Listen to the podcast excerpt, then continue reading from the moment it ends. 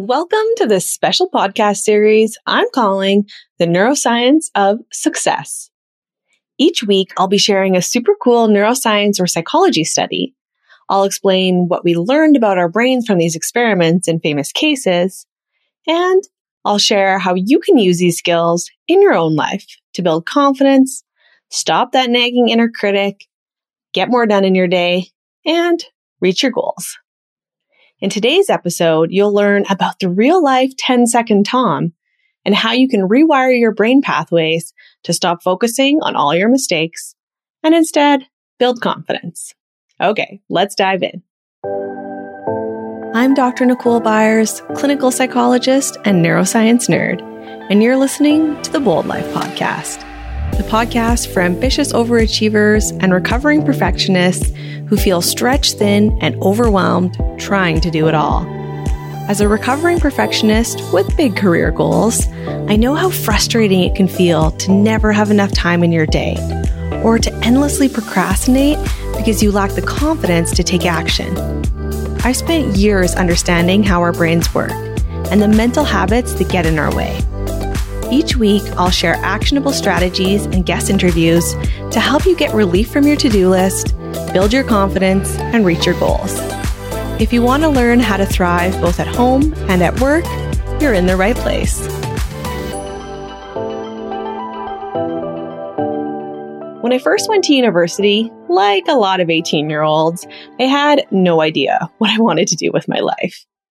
I spent my first two years in university taking required courses and dabbling in some elective courses, hoping something would catch my focus thankfully, I signed up for a class my third year called Introduction to Human Neuropsychology. I'm pretty sure I only signed up because the title sounded cool, but looking back, it's still one of my favorite classes I've ever taken. The professor was incredible.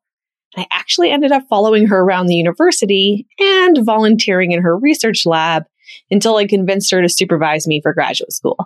But that's a story for another day. Each week, the professor would start the class by telling us a story of a famous case study, usually where someone had an accident or an injury that impacted their brain, and how these cases helped us understand the amazing ways our brains work or don't work so efficiently. One of my favorite stories was of patient HM. He's since passed away and we know his name is Henry Molaison. Stick with me here. Henry's story is the stuff that movies are made of. If you've ever seen 50 First Dates, Henry was a bit like 10 Second Tom in real life.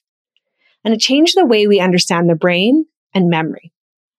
So the story of Henry Molaison, patient HM. Henry was a young man who had uncontrollable seizures from a young age. His doctors tried everything. Lots of different medications to try and treat his seizures, but nothing worked. He was having seizures often and severe enough that it was really limiting his life and what he could do. As a last ditch effort, his medical team decided to try a new procedure called a bilateral temporal lobectomy.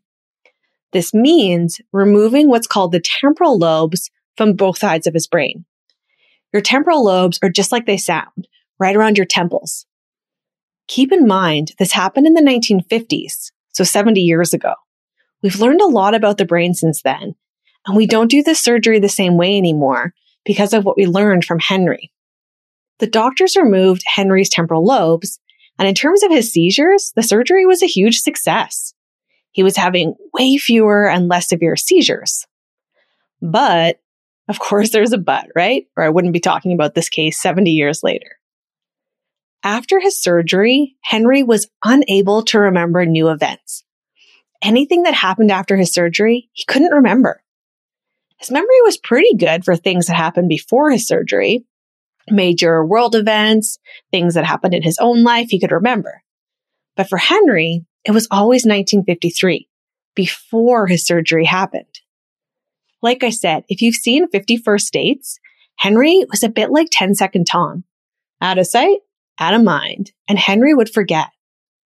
For example, he spent 50 years working with a brilliant Canadian named Dr. Brenda Milner, a pioneer in neuropsychology. Now, Dr. Milner is one of my personal heroes for many reasons. She was one of the first to study neuropsychology and be interested in how changes in the brain, like cutting out big chunks of it, might impact our behavior. And she was one of the only women in her field at the time. I saw her present a few years ago at a conference, and she showed pictures of her time working with Henry and surrounded by male doctors. And hearing her speak, I'm not surprised she could hold her own. She's a remarkable woman. Anyway, back to Henry. So they take out his bilateral temporal lobes and his seizures get better. But Henry can't remember anything new. He worked with Dr. Milner for 50 years and never once remembered having met her. Each time she would come to work with him, he would introduce himself again as if it was the first time they had ever met. But here's a really interesting part of Henry's case. Dr. Milner had him do a number of puzzles and other tasks each time she came to see him. Even though he never remembered her or doing the tasks, he got better over time on these tasks. His performance improved without any memory of doing the task. This part is really important. So if you're multitasking, bring your focus back to me for a second. Henry could learn without the parts of his brain that we know are needed to encode most memories. He couldn't remember what year it was or who was president, but he got better with time on these tasks. What we learned from studying Henry is that there are different types of memory. One type is called explicit or declarative memory. That's memory for things that you consciously process or pay attention to, like what you had for dinner last night, the name of your high school crush, the details of a big project you have on the go at work, that type of thing.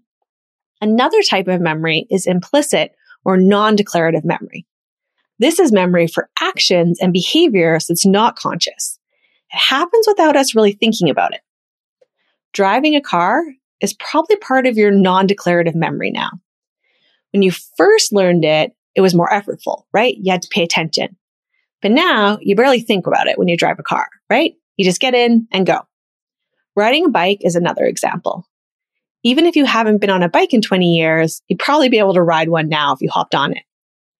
That knowledge is stored in your non-declarative memory. Pretty cool, right? So why am I talking about Henry and memory? Because even for those of us who haven't had parts of our brain removed, the way our brains focus and store new memories impacts all aspects of our lives, including the development of our inner perfectionists. Let me explain. Let me ask you this. If I asked you right now to list off five mistakes you made this week, could you do it? I can list mine off pretty easily. I noticed a typo in a report after it had already been sent to a client. I had the wrong day open on my calendar one morning. I'm actually recording this episode after a long weekend, so I gave myself some grace on that one. I also spent time searching for my phone after misplacing it for the hundredth time. And I'm sure you're pretty quick to remind yourself of your own mistakes, right? Now, how about five successes you had this week? Five things you did well. Compliments from colleagues, emails you sent without mistakes, projects you completed, things you checked off your to-do list. Was it harder to think of your wins? Don't worry, that's normal.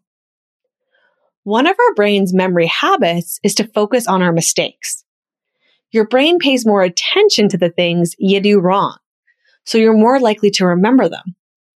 If you've ever laid in bed at night and your brain starts reminding you of that one embarrassing moment 20 years ago when you said the wrong thing at school or you messed up in front of all your friends or colleagues, you know what I'm talking about here.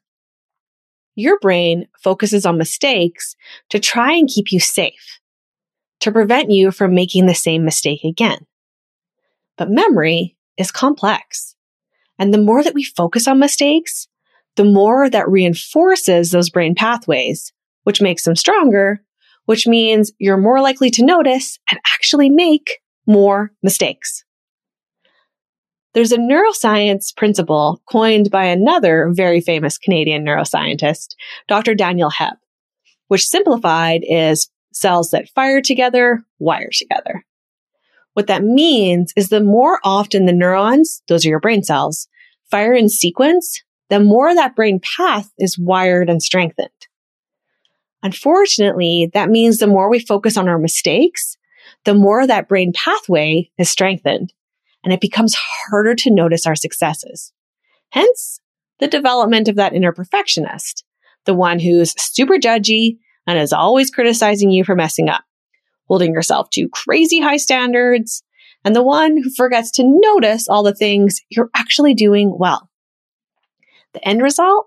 We end up being so much harder on ourselves than we are on anyone else. Here's another question for you. What do you say to yourself when you mess up?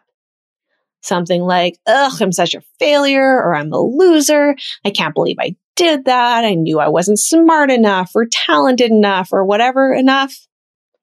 But what if you saw a friend or a colleague make the same mistake? What if instead of you messing up on that report, your work bestie messed up their report? Would you tell her she's a loser and a failure and that she should just give up? She's never going to be good enough? No, of course you wouldn't. But we tell ourselves these things all the time, right? We're so much harder on ourselves than we are on anyone else, especially if we tend to be a bit of a perfectionist or high achiever.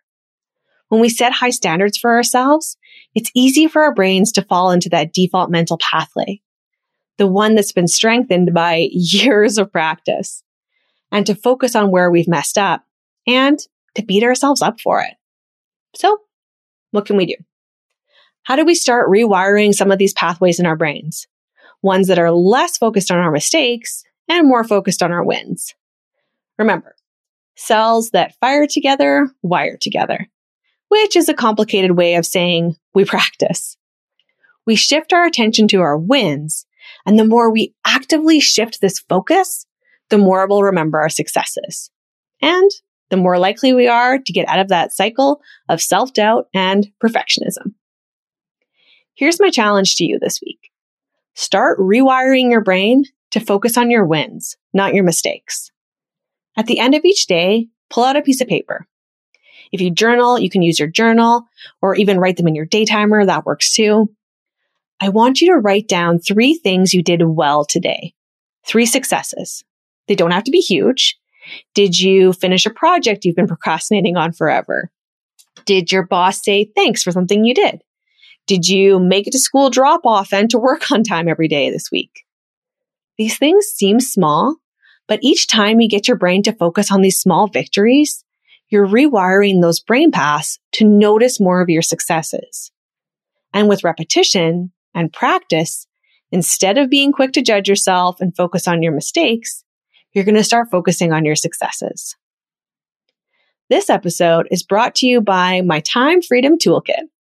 Want to get your to do list under control and actually get stuff done without juggling a million things at once, having no clue where to start, and feeling busy all the time? This toolkit has five video lessons, two daily templates, and one meditation exercise to help you ditch that overwhelming to do list, stop procrastinating and putting things off until tomorrow, and have the confidence knowing you have the skills and strategies to get stuff done every day. All for just $27. You can learn more at drnicolebyers.com forward slash toolkit. I'll put the link in the show notes as well. Remember, our brains are amazing. They can do incredible things. The trouble is some of those brain systems that were designed to help us can get in our way. One of those systems that's not so helpful is focusing on all your mistakes and ignoring your wins. But because our brains are great at learning, you can start to shift this focus and build your confidence. Thanks for listening. I'm Dr. Nicole Byers, and this is the Bold Life Podcast.